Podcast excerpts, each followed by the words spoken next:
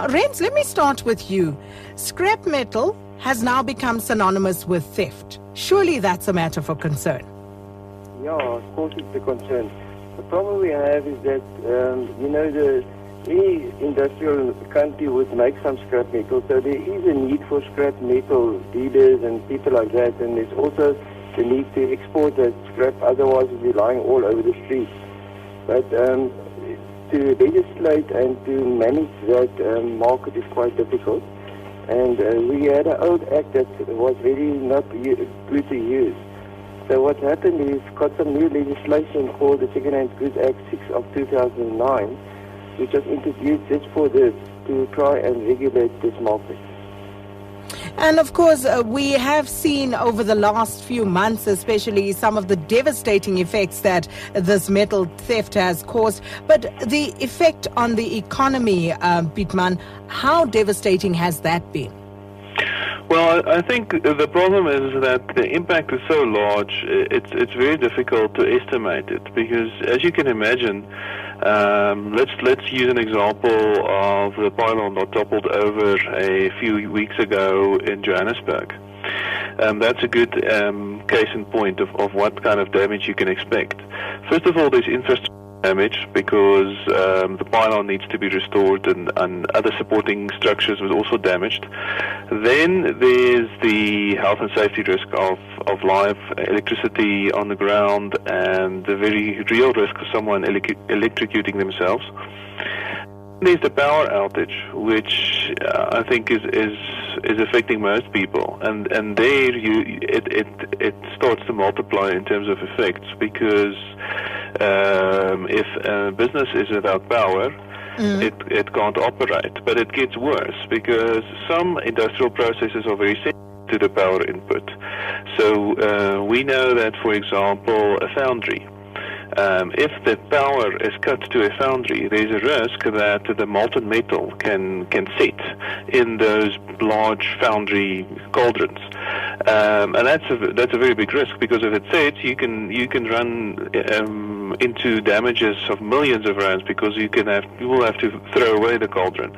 So these there's different kinds of risks, and we do try to estimate it um, at a very basic baseline level. We estimate that copper theft costs at least let's say 300 million a year. But that's the basic base baseline.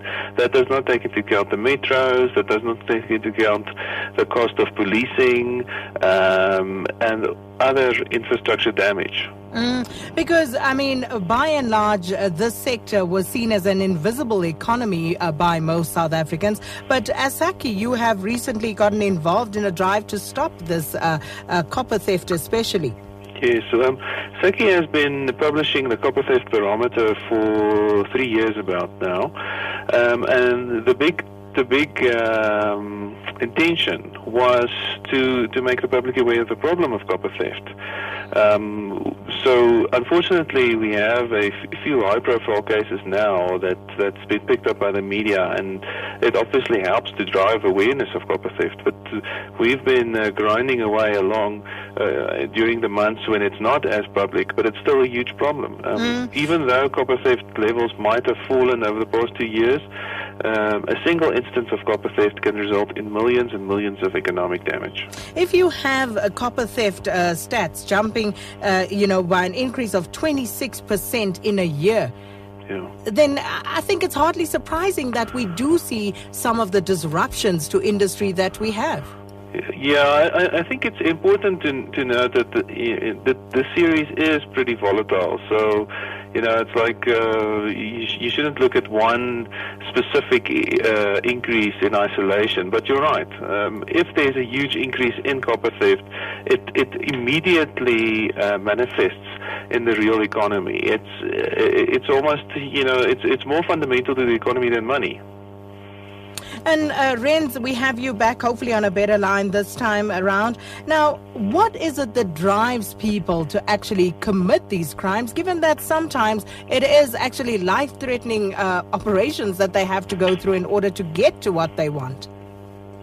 Yeah, that's quite a funny one. Um, you know, there's, there's, there's different things there. Um, we, we categorize the thief into different groupings. We say we got a bread and butter thief, which is a guy that would go out to just steal some cable or things to be able to get some food. Next one is a group of people that, that plan together to do this because they can enhance their income by doing this. And the other group is a group that inside the parastatal or inside an um, you know, organization that give inside information and has access to these things and were able to steal it without any problems. And the last group we've got is what we call syndicates, which is doing this at a big rate. And uh, the syndicates are well organized, they cross international borders, they work directly, they export directly, and, and big um, things. So then you get these different kinds of people. Lots of times what the syndicates do, they actually hire um, drug addicts to do the work for them. And, or they get people from neighboring countries. We're finding that quite a lot now, that people from neighboring countries are being used by the um, syndicates to come in and, and then um, operate in the areas. Mm. And um, they, they, they will do anything just to get money. And they, they just, when we catch them, we can't actually link them back to the syndicates. And so it's, it's, it's a different group of people every time that steal, and everyone's got his own modus operandi. And, and, and that is very worrying because if you look at page 8 of The Citizen today, it says druggies run amok around Power Park. Now, we are aware of the situation, the tragic situation that uh, developed there, but it says uh, cable thieves scavenge rubble for uh, scraps so that they can buy nyaope, speaking exactly to the point that you are making right now. But do we not have legislation in place to deal with the problem, Rens? Yeah, we've got the legislation, like I said, this good New Goods Act. The problem with the New Goods Act is it's a very technical act. It was written to try and manage the whole uh, infrastructure of this problem and to, to find ways of, of managing all the scrap dealers, the second-hand goods um, environment as a whole.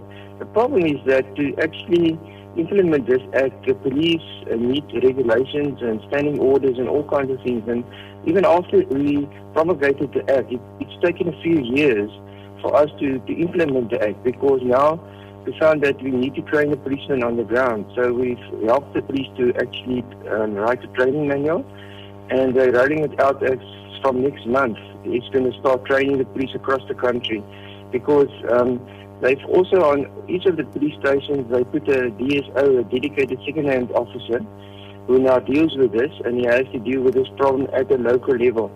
Um, to deal from a national level is very difficult. It's better to take it right down to police level, to police station level.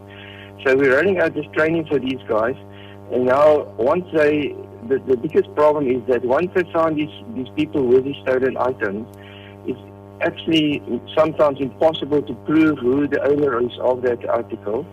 And then to trace it back to, to that person is very difficult. Mm. So if they do catch druggies and people that's walking on the street, they will have a big difficulty of finding them and, and, and finding where it actually came from and, and try and get it back. So you can't lock the person up um, just because he's got a piece of metal. You have to prove who's the owner. And for that reason, we're actually busy now with the um, cable manufacturers in manufacturing cables that that's marked in specific ways, and um, so that the owners can actually uh, see that. And we're busy writing a SABS um, um, you know, standard on that to make sure that people can actually identify their, items. Mm, but uh, also, Pietman, surely the businesses that deal in a second-hand or scrap metal, surely they ought to be thoroughly vetted. Uh, you know, uh, they ought to vet uh, these uh, scrap metal dealers that actually bring stuff to them to sell. Mm. Well, you know, as as Ren said, they, they do have an important role to play, um, but they are also already highly regulated. You know, so I think it's safe to say that the majority of scrap metal dealers are doing business in a uh, ethical manner. Um, it's just not always possible to exactly know when copper is stolen. I, I assume. Um, but to add to what Rens is saying is uh, that the, the problem with the current situation is not legislation or the policy framework. It's really the implementation and enforcement. Um, SACCI called for or raised the, the, the issue that we might need to consider um, creating a, a national task force or a specific unit that that will look at copper theft from a national level. So um, that that force will be able to coordinate all the different um, investigative work done on local level, and also go after the more organized criminal elements that perpetuates uh, copper theft.